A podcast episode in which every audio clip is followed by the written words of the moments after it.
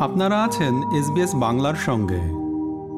জাতীয় সংসদে প্রতিনিধিত্বশীল কোনো দলের কেউ যদি নির্বাচনকালীন সরকারে যোগ দেওয়ার ইচ্ছা প্রকাশ করেন, তাহলে তাকে বা তাদের ওই সরকারের নিতে কোনো অসুবিধা নেই।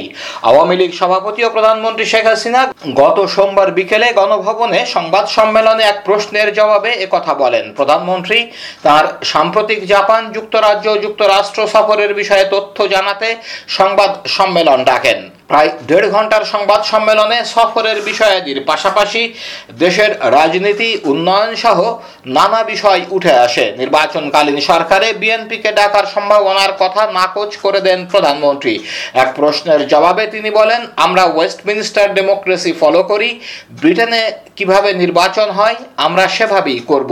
আমরা এটুকু উদারতা দেখাতে পারি, পার্লামেন্টে যেসব দল আছে, তাদের সংসদ সদস্যদের মধ্যে কেউ যদি নির্বাচনকালীন সরকারে আসার ইচ্ছা প্রকাশ করেন, আমরা নিতে রাজি আছি। প্রধানমন্ত্রী আরও বলেন, আমাদের দেশে কিছু লোক আছে, দেশের কাজ যত ভালোই হোক, কোনো কিছু ভালো তারা দেখতে পায় না। এরা হচ্ছে চোখ থাকতে অন্ধ, কান থাকতে বধির। আর হচ্ছে তাদের হীনমন্যতা। এটাকে প্রস্তাবিত করবার জন্য যত রকমের অপপ্রচার তারা চালিয়ে যাচ্ছে। হয় তাদের জ্ঞানের অভাব, আর নয় তাদের দুরভিসন্ধি। অথবা প্রতিহিংসা পরায়ণতা। এটা তো থাকবেই। রাজনীতি যখন করি, রাজনীতিতে সমালোচনা বিরোধিতা তো থাকবে, এটা তো খুব স্বাভাবিক। এটা আছে। আমাদের কাজ আমরা করে যাচ্ছি, আর সেভাবে করে যেহেতু বাংলাদেশকে এই পর্যন্ত নিয়ে এসছি দু হাজার আটের নির্বাচনে জয়ী হয়ে দু হাজার নয় সরকার গঠন যখন করলাম, ওই দু হাজার আটের বাংলাদেশ কি ছিল? আর আজকে দু হাজার তেইশে বাংলাদেশ কোথায় এসছে? এই হিসাবটা করলেই তো বাংলাদেশ কতদূর এগিয়েছে, সেই হিসাবটা সাধারণ মানুষ জানতে পারবে। বিএনপি বা বিশেষ কোন রাজনৈতিক দলের নির্বাচনে অংশগ্রহণ করা বা না করা নয়, বরং অনুকূল পরিবেশ এবং অবাধ সুষ্ঠু নির্বাচন নিয়ে চিন্তিত যুক্তরাষ্ট্র। মার্কিন পররাষ্ট্র দপ্তরের দক্ষিণ ও মধ্য এশিয়া বিষয়ক ব্যুরোর deputy assistant secretary Afrin Akhtar বার্তা সংস্থা বাসসকে দেওয়া এক সাক্ষাৎকারে এ কথাই বলেছেন। তিনি, ভারত মহাসাগর সম্মেলন উপলক্ষে গত এগারো মে বৃহস্পতিবার তিন দিনের সফরে ঢাকা এসেছিলেন। ফিরে যাওয়ার আগে সংক্ষিপ্ত সময়ের জন্য সাংবাদিকদের সামনে দাঁড়িয়েছিলেন তিনি।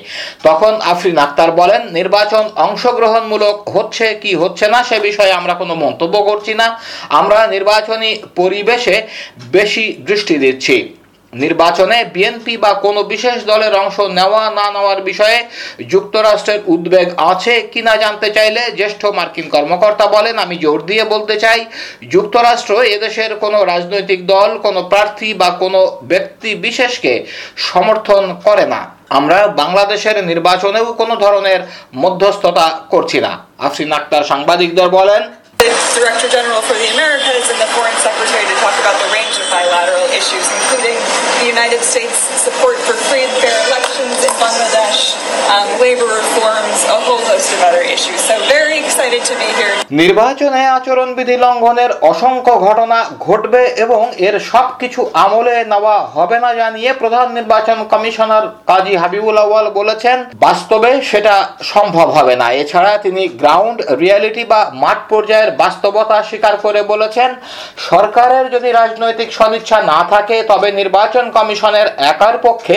অবাধ নির্বাচন করা কঠিন। গত সোমবার রাজধানীর নির্বাচন ভবনে জাতীয় পার্টির একটি প্রতিনিধি দলের সঙ্গে বৈঠকের পর ওই বৈঠকের আলোচনার বিষয়গুলো জানাতে তিনি সাংবাদিকদের এসব কথা বলেন। সিইসি বলেন, নির্বাচনে স্বচ্ছতার সার্টিফিকেট আমি তো প্রশাসন থেকে নেব না, মিডিয়া থেকে নেব, তাই গাজীপুরে আইন শৃঙ্খলা বৈঠকে বলে এসেছি, মিডিয়াকে যেন কোনো বাধা দেওয়া না হয়।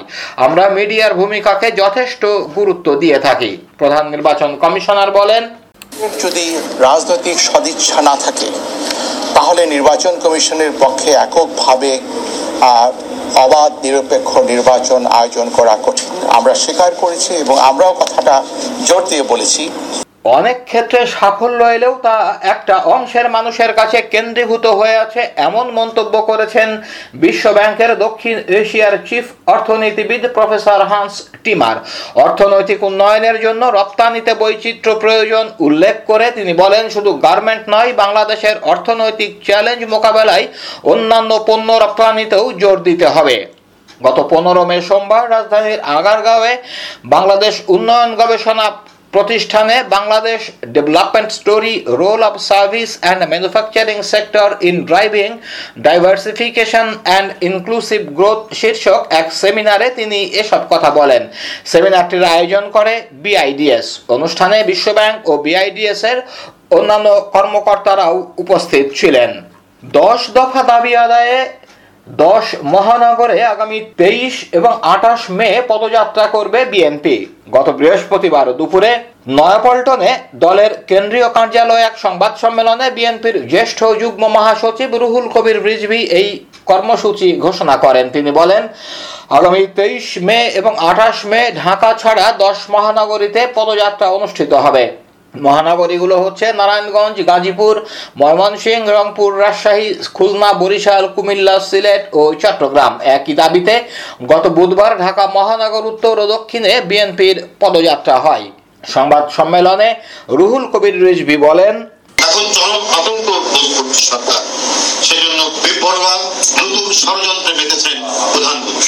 তার অসংলগ্ন কথাবার্তা, হুমকি, ডায়েরি মামলা আর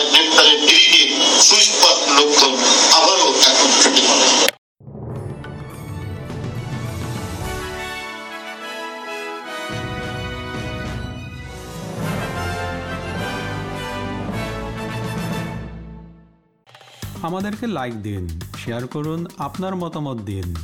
ফেসবুকে ফলো করুন এস বাংলা